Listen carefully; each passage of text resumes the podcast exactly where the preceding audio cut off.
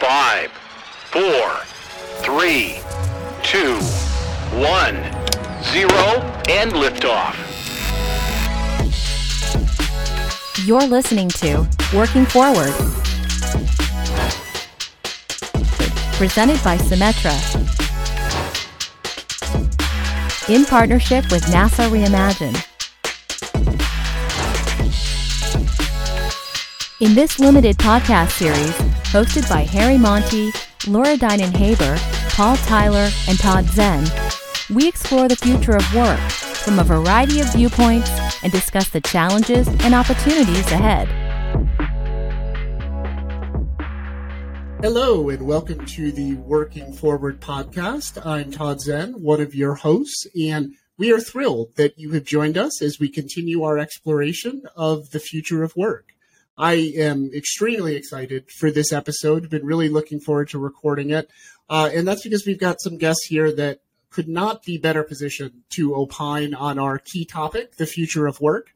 Uh, they join us from the employee benefit broker industry, and they are on the front lines working with employer clients, helping them manage through the implications of the future of work. So, really excited to welcome them into the program. But before we do, I want to introduce our hosts. Uh, so, first, Harry Monty, head of the group benefits here at Symetra. Harry, hello, welcome to the show. Hey, Todd, thanks for the quick intro. Looking forward to this one as well. I uh, agree with you. We've talked about so much uh, in our previous episodes, and, and these gentlemen here are well positioned right in the midst of uh, consulting with employers on this exact same thing. So I think it's going to be a great discussion. Excellent. Thanks, Harry. Great to have you. So we also have our friends from NASA Reimagined, although we only have one friend today. Unfortunately, Paul Tyler had a conflict and wasn't able to join us, but Laura Dinan Haber is here. Uh, Laura, welcome to the show. Hey, thanks, Todd. It's great to be back. And, you know, I hope everyone had a chance to catch our recap episode. It really outlined a lot of things that we had been discussing, and that set up today's conversation quite well. So I'm excited to jump in. Excellent. Well, uh, without further ado, let's bring in our uh, guests. So first, we've got Dale Alexander. He joins us from Alexander and Company, uh, recently acquired by Hub International. So, Dale, welcome to the show. Would you mind introducing yourself to our audience and maybe giving them a little bit of background on what you do? Appreciate it. Thank you, Todd, Harry, uh, y'all for having us. Um, Alexander and Company for 27 years. Uh, all we've focused on is school systems, K-12 schools, very niche defined, and um, so uh, proud to be associated with Hub International as of this past June. And let me say, if it looks like I'm in a hotel room, I'm at the Don Cesar in St. Pete because my wife would never have that in our room. Appropriate here, not at the Alexander household. So thank thank you all for having me, Laura. Appreciate it. Glad to be with you all. awesome. Thanks so much, Dale. Welcome. Uh, so next we've got Simon Samai joining us from Mercer. Simon, hello. Welcome to the show.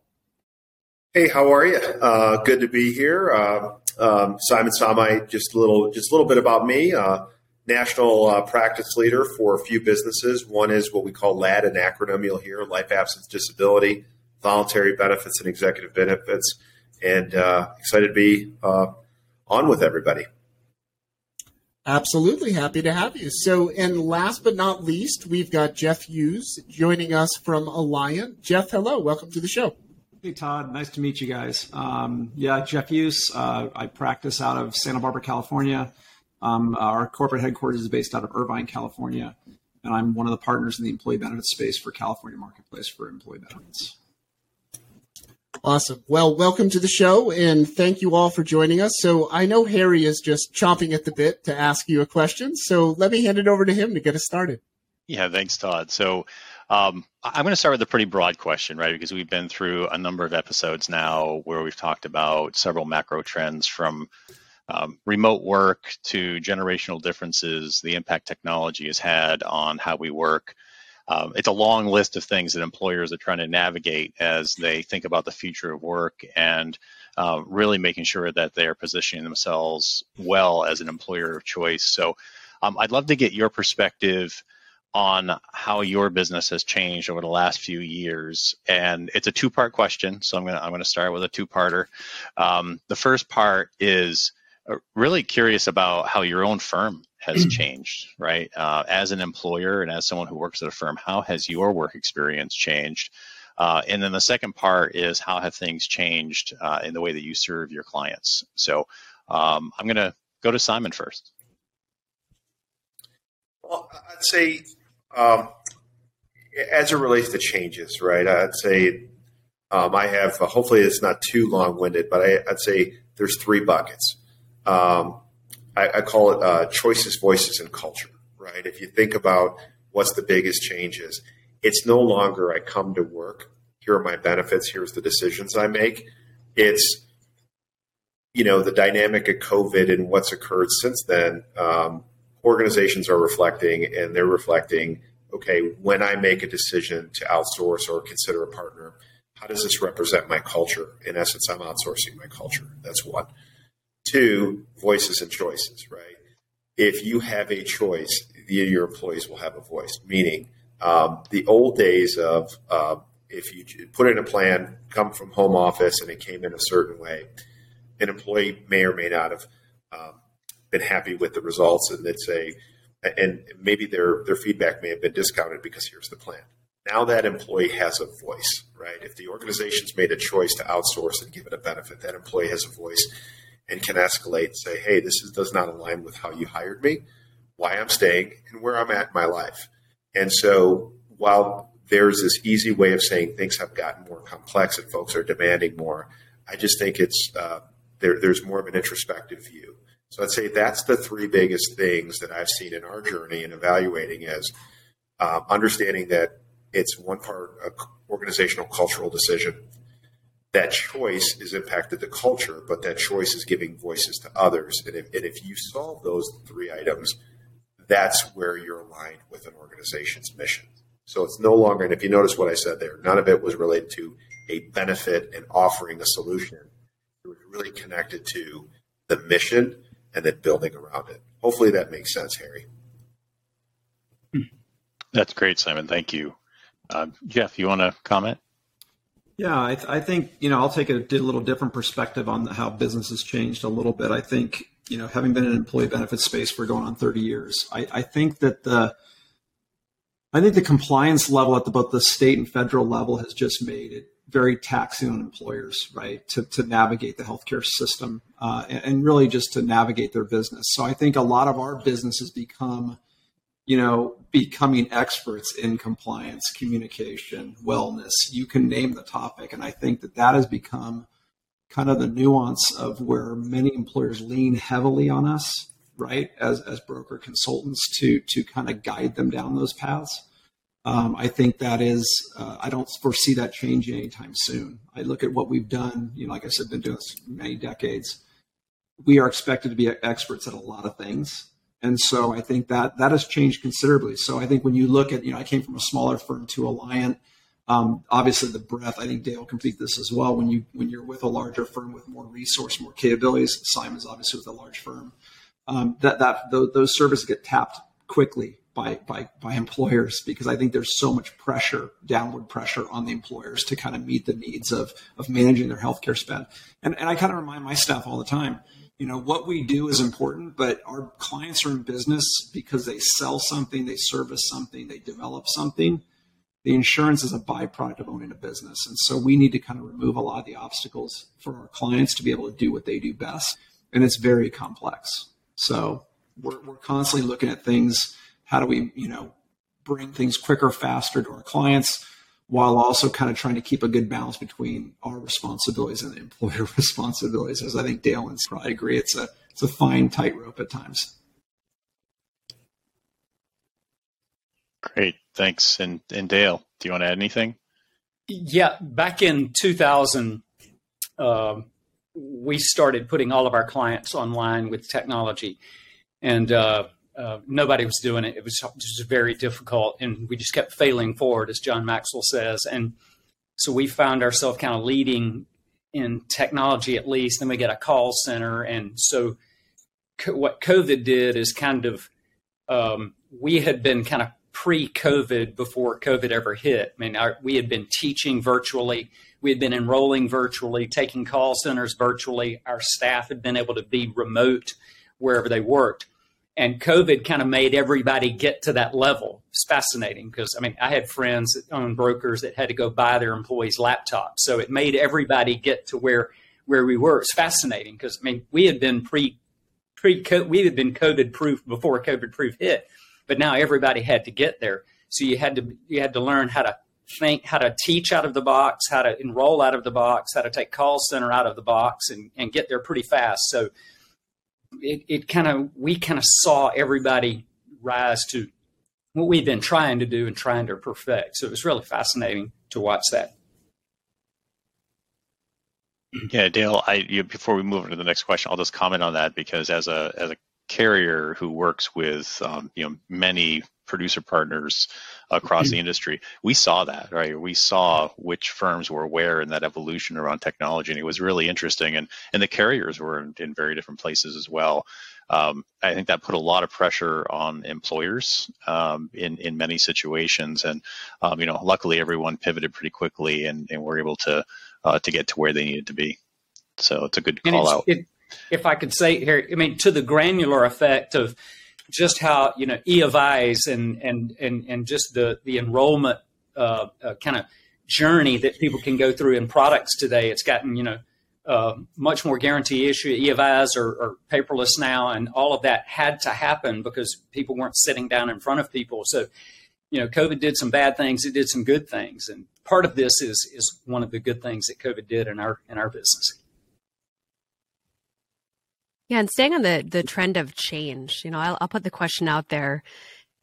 You know, do you see changes in how individuals are working? I'd be shocked if if anyone said no to that. But you know, what changes are you seeing in how individuals are working? What type of work are they doing? Has that changed? Where are they're working? You know, what what kind of impacts have all that had on the types of benefits that are being offered within the workplace? Mm. I'd say let's start with Simon on this one. Yeah, hey Laura, I, and I'll tie it to my uh, what I said previously, but I'll go a little bit deeper.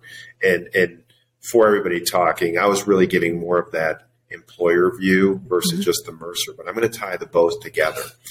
If you think of somebody um, working from home, and again, that those three buckets I mentioned earlier, they're naturally seeing everything through their world in their home. Okay, so when you go into an office, you see your organizational logo, uh, you see your coworkers that you work with 10, 15 years you see the mission around, you see what's happening. You might even see your clients in the office, but when you're working from home and you're in your home environment, so you have your home reality, th- there's a part where you have to again connect those missions, right? And so I think there's ways now in this new way of work is how do you connect um, I'd say missions, priorities, and balancing it with where somebody's at in their own days. And I think our clients are are feeling that out too the formality of meetings, right? When do you need meetings? Prioritization. So I, I do think this looking at everything is allowing us to reset and say, okay, what did we need to keep? And what can we jettison, right? Did we have meetings just because we had meetings? Um, were we evaluating talent through geographics versus mm-hmm. just looking at roles a little bit differently. So I, I, think there's an evaluation going on and saying the old norms may have been tied to coming into an office or being tied to a geographic, which is okay. Now you can look at things broadly and be a little bit more efficient.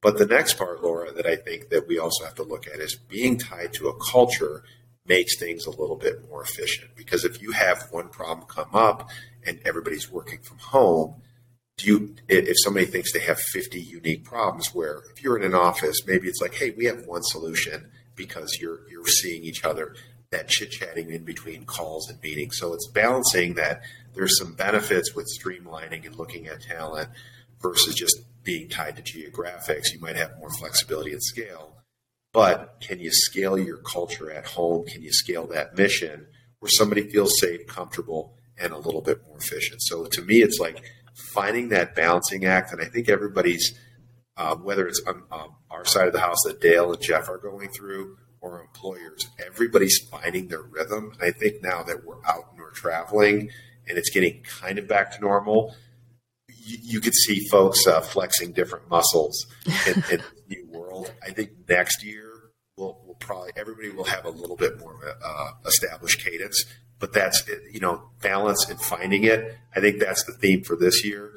I Mm-hmm. think you'll see a, a better rhythm next year. Yeah, I would. I, Yeah, I, I, I love would jump that. in, It's Laura, true. to Simon's Go ahead, point. I, I think when COVID first hit, I remember being at home. My son was supposed to be off in college and couldn't go. And I remember my first day of Zoom calls. He, he Mm-hmm. came downstairs at one point and was like, "How many more calls do you have today?" I'm like, "About eight more." You know, and so he was blown away by that. And I think to Simon's point, I think tying that culture, right? I think that when when when COVID hit and you know shutdowns happened, et cetera, the use of technology is it our friend or our enemy, right? I think at one hand you would start seeing like people loading up, you know, loading up your Zoom meetings, and, and I think it's gotten better because I think it's also forced us to be better at saying, okay, what's the agenda topic today? You know, if we can get this done in 30 minutes, right, we'll do it in 30 minutes. We don't need a full hour.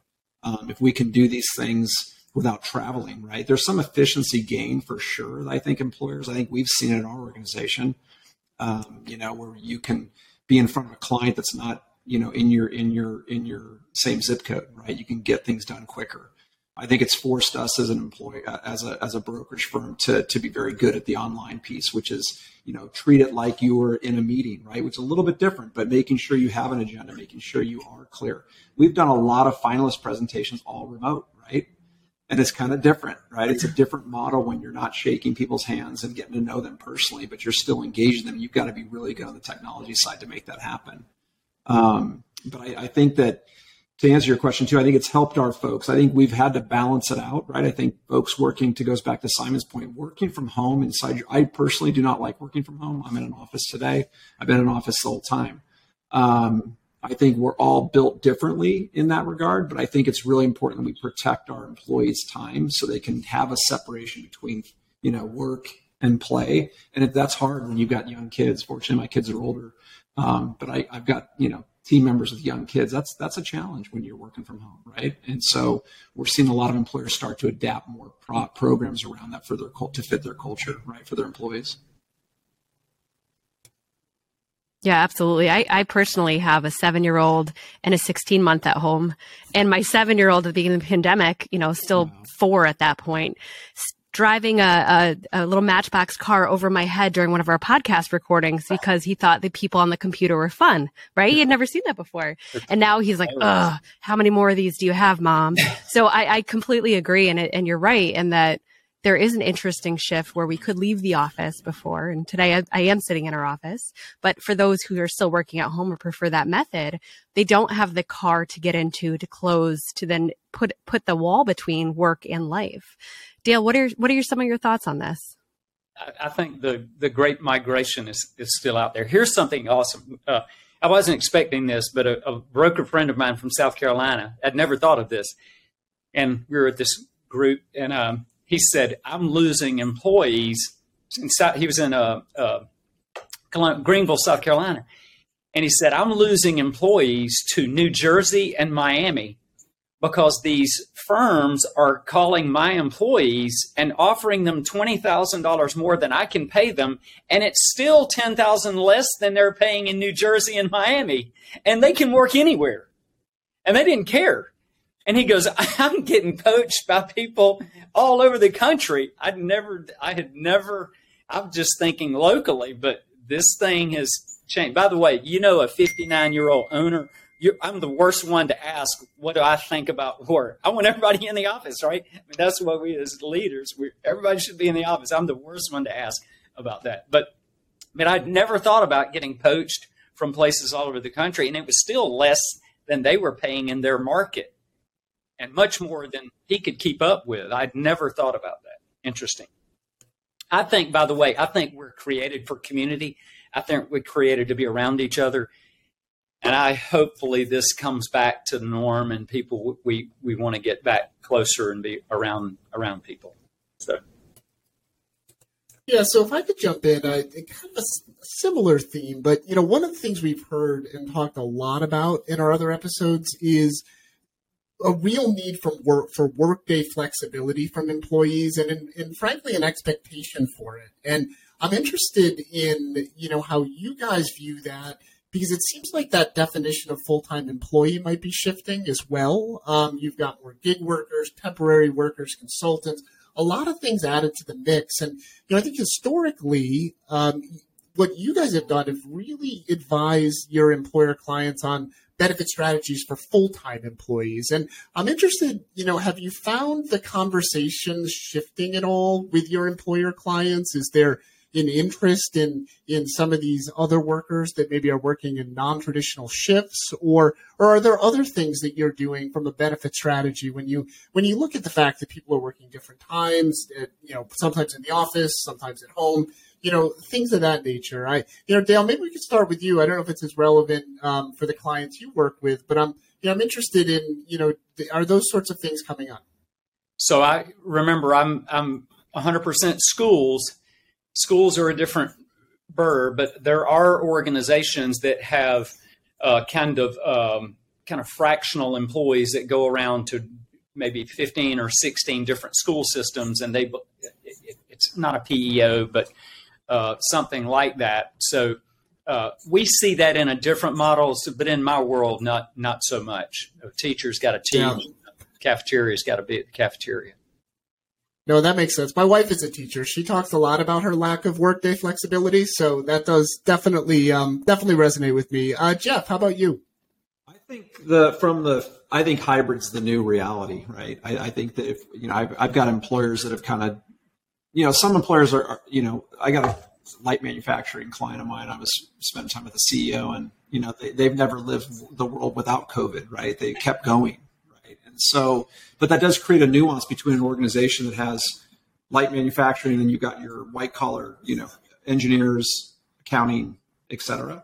And so, you know, there's a there's a balancing act between someone who has to come in because their job requires them to be on the floor doing things versus an accountant within his organization that could be hybrid. You got to make sure it goes back to Simon's point. That cultural piece is critical because you don't want an us versus them mentality. Um, I think the the hybrid world is kind of where we're at. If you you know, you know, at Alliant we are a hybrid environment, right? Most of my clients are in a position where you know they're looking for for best talent anywhere. You know, I was sharing with a sharing with someone the other day. A lot of my clients now, you know, it, it's not uncommon for me to have clients historically in the past where they were local to let's say California, right, geography wise. I'm working with decision makers now in Florida New York, Chicago, right? So it, it, it's, I think employers have realized we can open up our talent opportunities by having a hybrid model, which allows us to go find the talent that best fits what we're trying to accomplish. I think that's great. I think it's wonderful. I, I think it's also important as employers think through this. How do you still maintain that level of culture that Simon's alluded to? Because at the end of the day, people want to be, be a part of something. I think to Dale's point, community is important. And if you're working from home or you don't feel connected to it to a to a to a brand or a company or a culture, how committed are they to you long term, right? And that's concerning, right? Yeah, great, great thoughts, Simon. Anything to add on this one? Yeah, actually, you know, hey, tie it back to that the balancing act. You know, one of the things that we're going through, and I'm, I'm sure Jeff and Dale, and frankly everybody on this call is going through it. So, hey, get everybody to the office but we've taught everybody to, you know, have 10 to 12 hours of back to back to back back calls. But now you've added an hour commute and then you come into the office at 10 hours of back to back to back calls. So the idea is when you when somebody comes into an office, make it meaningful. Why are you here? Right. And and and, again, when I come into the office as somebody that has a senior uh, you know, senior role in the firm, I'm not, I can't afford to have 10 hours of back to back because um, it defeats the purpose of me coming in. Because if there's a, a, a, new colleague or one of my direct reports or somebody in the office that be just great to have a cup of coffee with, how are you doing? What can I do to help you? Uh, a fellow leader, another business line, that's what it's all about. Uh, but if I show up and I'm in an office working, then, then it says, well, I should work from home. And we don't want folks to say that. And to Jeff's point, hybrids are reality. That's a good thing. But what are you going to do when you come in the office versus what you do at home? And then giving permission to it doesn't have to be because you're at home. That doesn't mean that every uh, open space on your calendar somebody has to touch because that that's not the reality when you're in the office. On the flip side, when you come into the office, that shouldn't be just uh, four or five hours of open space. So it's that balance, it's that rhythm.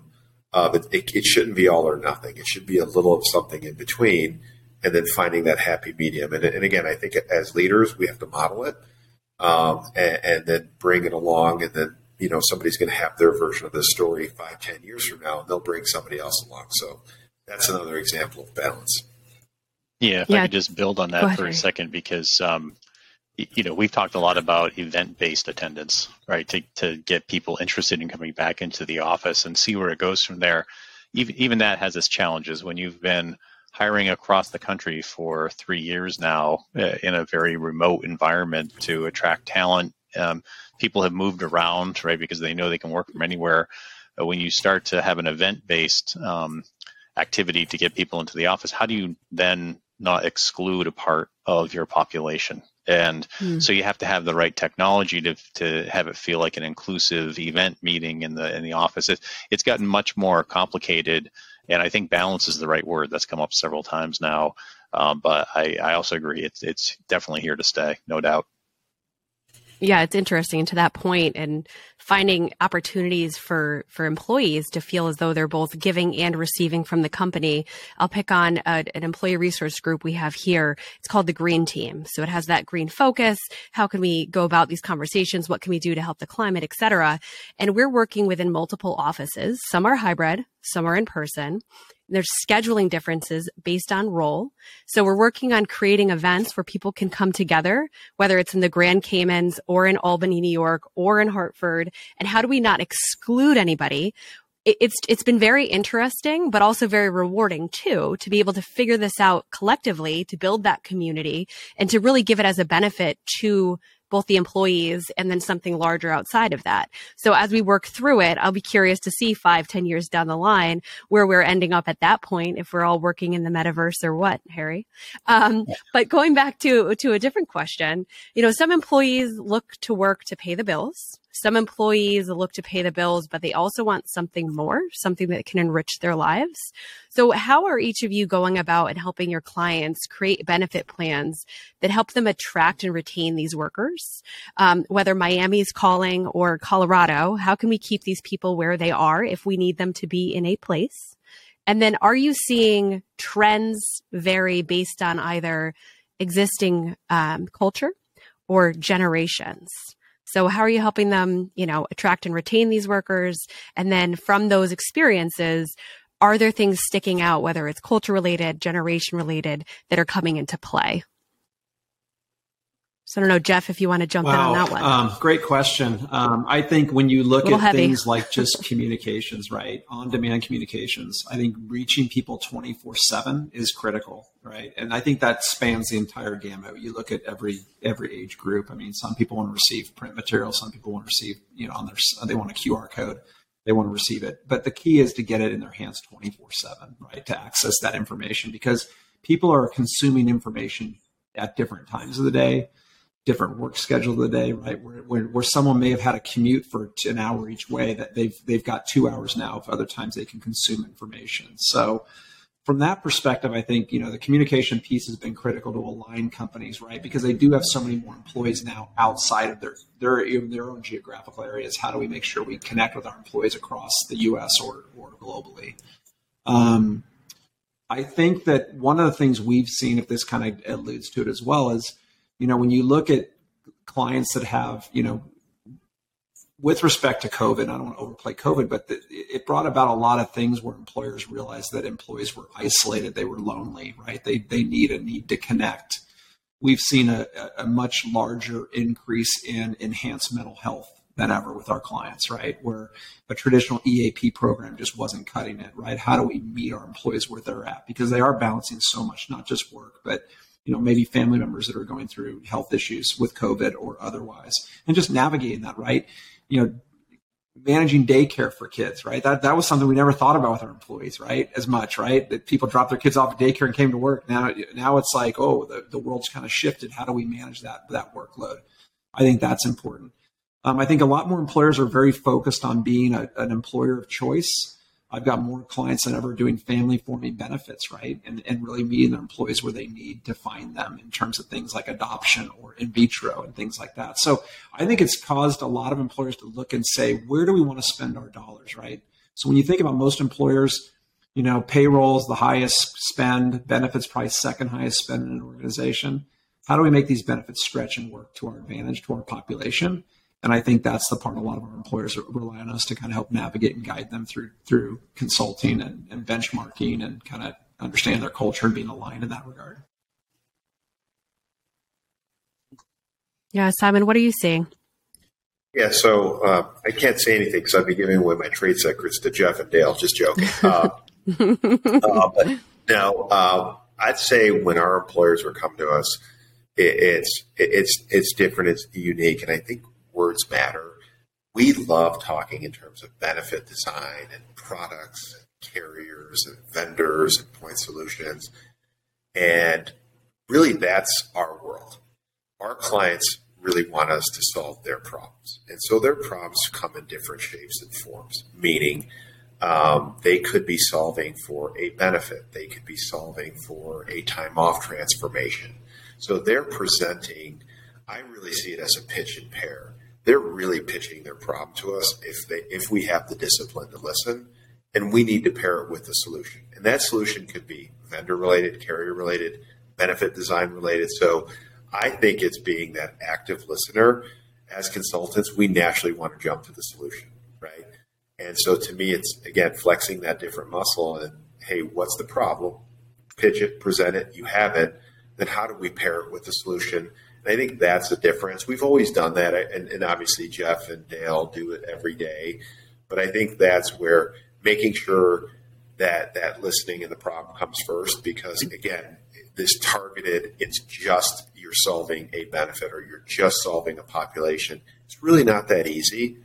And I think that listening, that nuance, and uh, thinking differently than just those boxes is something we're required to do. And frankly, our, I think our clients in the market will push everybody to keep thinking that way. I love that. I love the pitch and pair concept. It, it, it works across, you know, all fields, but especially here, it's, it's important. Active listening is difficult for some, but so important for all of us. Dale, what are you, what are you seeing out where you are? So Jeff handled the, the kind of the product part of it. I'm going to go kind of, uh, higher than that. I, years ago, I got my certified financial planning designation when I started in the business because I realized that I'd been working at a financial planning firm but left to go in benefits, and I realized the stakes. We're the financial planner to the average American in this country. They don't go call CFPs and stockbrokers. Most everybody protects the risks that our families face. Think of what we do through benefits at work. So the person or the team responsible for building benefits is the financial planner to the average American today. It's where we solve almost all of our risk. We protect our health, our incomes, we protect our life, we protect our ability to retire one day. And I've just always believing adding more product because the number, well, if we get, well, over there they have this, or over there they have this, and trying to, you know, fill up all the spreadsheets with you know more products and more stuff on products i think we empty people's pockets. There's four main things that people have to have health insurance protect your income buy life insurance and save money. And if you do those four things in that order that accommodates most of the eventualities that happen in people's lives and from there offshoots everything else. And so uh, people i've always said people don't care how something works until they need they two things People don't care how a product works until they need it. But most importantly, all we want to know is Am I doing the right thing? Am I doing the right thing with my money? In a 401k, if I have an equity income or a growth in income fund in my 401k, it makes a difference, but I don't care. All I want to know is Am I doing the right thing? And as an industry, if we can begin to learn how to just place people where they need to be and build products with less stuff, but just that that solve risk more appropriately and more efficiently, and then teach people how to get people in the right things, and then have the ability to communicate whenever you need it, wherever, as Jeff said, whatever whatever method you want to receive it in, then have it to be one of the best environments that they receive it. I don't care.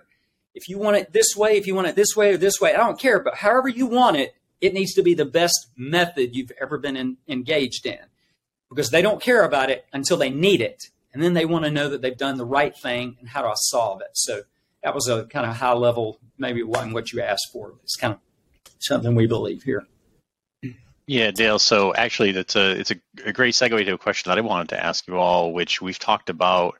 Um, we've talked about solutions and design, but you just touched upon people understanding their benefits, right? And um, mm almost every study that you see about employer provided benefit programs have a has a common theme in it, and that is that employees generally don't understand the benefits that are available to them. I know uh, probably about a year and a half ago now, you know, LIMRA and Ernst and Young did a study, and uh, one of the findings that came out of it was that roughly two thirds of employees didn't feel that their employer did a very good job communicating the benefit program uh, it's a huge gap in our industry around the average consumer understanding what's available to them and what decisions they should be making.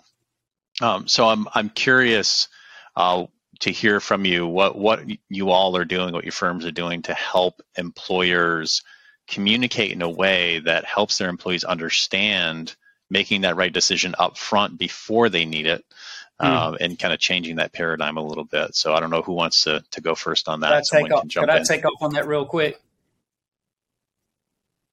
Go for it. Now take so Harry. Uh, this is oh this is my heartbeat. Um, my pastor said a great quote. Andy Stanley made a great quote. He said, "Build what you're going to build from an outsider's perspective, not an insider's perspective." It changed our firm our industry in the past, we're getting better. Our industry in the past hasn't really cared about an outsider's perspective, only an insider. If you want to believe that, go back and look at the old short term disability applications. Take your salary, multiply it by 12, divide by 52, multiply by 0.6, divide by 10, multiply by what? I don't even know what I make, right? And we were giving that to frontline workers. We were giving that to people. And your long term disability, take your salary, divide it by 100. What? I'm, so uh, the point is build what you're going to build from an outsider's perspective, not an insider. Nobody cares what we think. What does the customer build our stuff, our technology, our fonts, our colors, our wording, build these things from their perspective, not our perspective. I'll shut up. Mm. No, I love the passion. I know Simon, you were going to jump in there. Yeah, and so I'd say, you know, I always say that to, uh, to us, and I think of solutions. And Harry, this might be directed a little bit more to you if you think about this. So if you like it, you better give me credit for it. Um, but I'm just teasing. But when you think about open enrollment, you know, while simple, and again, we get into this habit, it's a pattern. We say it is open enrollment, or we're implementing something new, and new new plan design, new time off, what new benefit, whatever it is. It's an opportunity to be a commercial and take credit for all the things why you made that decision. So we've partnered with X partner, whether it's a consulting firm or broker or a vendor or both to provide X. And then that open enrollment could be a, regardless of how many employees, let's just say you have a 1,000 employees, that could be a positive 1,000 person commercial, or that can go the other way. And so you have to understand the power of a commercial, the power of explaining why you're doing it and being intentional. And why are we being intentional? Again, employers have surveys. They talk about what they're doing. They're talking about what they're needing. It's really important the intentionality of we're implementing this with this intention because we heard you. So I think that's important. I think the other part is, and here's why we made this partner selection. It's important. But then the most important thing is execution. That's where the commercial comes in. That commercial is coming either way, but through execution, communication, and, and setting the right expectations, it's going to be a, a, a commercial for something very positive, or uh, uh, you know how the other side goes. So I, I really think open enrollment messaging, why you're doing it, and when somebody's going through it, the expected outcome, and how you're trying to solve a problem and personalize a solution. Um, I, I, think that's where it, it can be a commercial for good. Great. Jeff, did you want to add? Just add to, to Dale's point. I mean, you got to meet the employees where they're at. I think that our industry is very acronym driven. And I think a lot of employees just don't, they don't live in that world, right? And so I think the insurance companies traditionally do a really good job of sending lots of bulk mail out and lots of billing statements out to employees that just don't get it, right? And so, you know, it's little things. Like I said, the on-demand communications is critical. How we customize those communication pieces is is is is that it's customizable to the audience we're with. I think we've done some things with certain environments where, you know, really just glossary terms to be candid, health literacy, you know, helping people understand how plans work as simple as if we're going to have a plan that was a traditional PPO and, and then a high deductible health plan. Let's give a real example in a meeting that says if you have a baby, here's how plan A works, here's how plan B works, and walk through the actual plan designs and what your spend would be, right? What your costs would look like. People can relate to that. You know, I mean, I think that. Um, I think people want things uh, quickly. I think Dale's 100% right. I think most people go through their careers uh, not all, but the ones that are healthy do that don't pay a lot of attention until boom, a claim hits, and all of a sudden, like, how does all this work? Because I haven't really been paying attention for the past 10 years, right? And then it gets real fast for people, right? And so, um, you know, like Simon said, there's lots of tools out there, you know, decision support tools to different things. But again, it's those are products. I think you got to figure out what your client's trying to accomplish and, and fix. I always look at what's your client trying to accomplish, avoid, or fix, and we can help figure that out by asking good questions, and then meet meet the needs of the employees where they're at. And it may vary, right? Like I said, that light manufacturing client, how we speak to one half of the organization is different than how we speak to the other half in the sense of the health literacy part. They consume healthcare differently, and how do we reach those populations and, and get them what they need so it makes sense to them? What's that saying? You can take a horse to water, but so, you can't make them drink. But you can give them salt and make them thirsty. That's true. That is so true. So I guess to flip the conversation a little bit, we've talked about the employee side of things, um, and we we have the insight, insights from each of you. But to dig deeper a little bit into the broker side, you know, we talked about how there's a rapid change of pace in technology. There's a change in workforce dynamics. It's the culture play. A lot of outside and inside forces are are causing change and they've caused change, especially over the few uh, last few years in particular. So what should brokers start planning for now? Like how, what should they be planning for? What they, what should they be thinking about in order to respond to all of these dynamics that are changing around them? Hmm. We're hiring. Did I hear a thought? We're hiring a consulting firm to start looking at some kind of next gen uh, thinking of of where early generations are even before, not even in the workforce yet. Where are they thinking? What are they thinking? And you know, I'm too old to be thinking of where they are, but that's why we're about to hire somebody to do this. Jeff, do you have any thoughts on that? Yeah, I think um, I think that companies that are thinking about technology, if you're thinking about it and you haven't done anything, you're probably behind, right? Um, we have a tech, we have mm-hmm. a, a, technical advisor group with, with inside of Alliant that helps our clients navigate. You know, there's just so much, right? There's there's there's the the the human capital management side of it, the learning development side of things, and ha- making sure you have a system. That's the one thing employers can get caught up in is there's so many different systems to look at, right? Whether whether on a on a, on a grand scale or smaller scale, depending on the size they are as an employer. Um, I think that the one thing is for certain is we got to make it easier to consume healthcare decisions, right? And I think that's that's the part mm. that that'll be interesting. I think you've got it, and it's complex, right? Employers are dealing with what's the right, who's the right payroll vendor. If you've met one, let me know because I've yet to meet one, right? So the, the truth be told is every vendor is going to look differently for every environment. The key is can they get to their employee population with with content? Like I said, I keep using the word consumable. How does the employee get to something quickly and efficiently? You know, we've created some some some some uh, some options for our clients to consume information via you know mobile app things like that, which is helpful not every employer wants that, right? So again, it's making sure that there's not a one size fits all when you talk technology. I think you've got to figure out what that looks like for each individual employer group. Um, but I think technology is here to stay. We've got to figure out a way to make it make it easier for employees to to navigate that, you know, in, in a hybrid environment. You know, they're not just coming to the office and can pop on a computer, right? How how do they get that data? It's really important. Absolutely. Yeah. So if I could jump in, this this has been just a, a fun and illuminating conversation. Um, but as we move to wrap it up, I just want to ask Harry anything you want to share, any final question or thought that you want to highlight after after this really great discussion. Yeah, no final question, but I just wanted to highlight a few comments that I heard along the way, and I, I think one from each of our guests. Right, um, I I heard that you know, we are the financial planners of the average consumer, and I and I really like that because it is absolutely true. The average uh, consumer relies on their employer in so many ways to protect the risks, and uh, so I, I, love that quote. Um, I heard very early in the conversation outsourcing culture.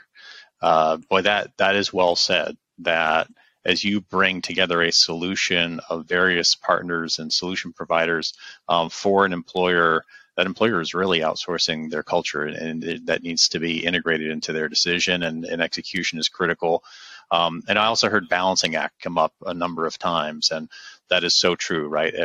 Every every company is different. Um, they have a mix of employees that's very different, and helping the employer meet their employees where they are and finding that balancing act of everything from where they work to how they communicate, I think is just critically important for all of us, uh, uh, both in the uh, you know, in the brokerage community as well as carriers and other solution providers. So, um, just really great comments. I want to thank each of you for uh, for joining us. I know that your clients are in good hands. I can tell from the responses that we had today. So, thank you for your time. Appreciate it. So, that's it, Todd. Excellent. Well, thank you, Harry, for those insights. And uh, Harry, Laura, thank you guys as always. Dale, Jeff, and Simon, it's been an absolute pleasure to have you on the show. And I want to thank the audience. Thanks so much for tuning in. We've got a lot more fun conversations coming your way. So keep an eye on your podcast feeds. But for now, that is all at the Working Forward podcast. Thank you so much for joining us. We'll speak to you soon. You're listening to Working Forward, Future of Work podcast series.